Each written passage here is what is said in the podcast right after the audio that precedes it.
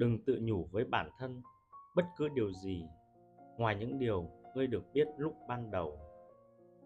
Có người báo cho ngươi biết, có một kẻ đang nói xấu ngươi. Nhưng thông tin này đâu nói rằng ngươi bị hãm hại. Ngươi thấy con trai ngươi bị bệnh, chứ không phải là tính mạng nó bị đe dọa. Vì vậy hãy dừng ở thông tin đầu tiên ngươi biết và đừng thêm thắt gì nữa. Theo cách này, không điều gì có thể xảy ra với ngươi. Trích suy tưởng của Marcus Aurelius.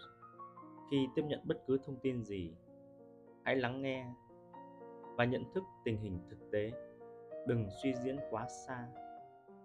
Việc suy diễn quá xa, quá nhiều chỉ khiến bạn thêm lo lắng vô ích.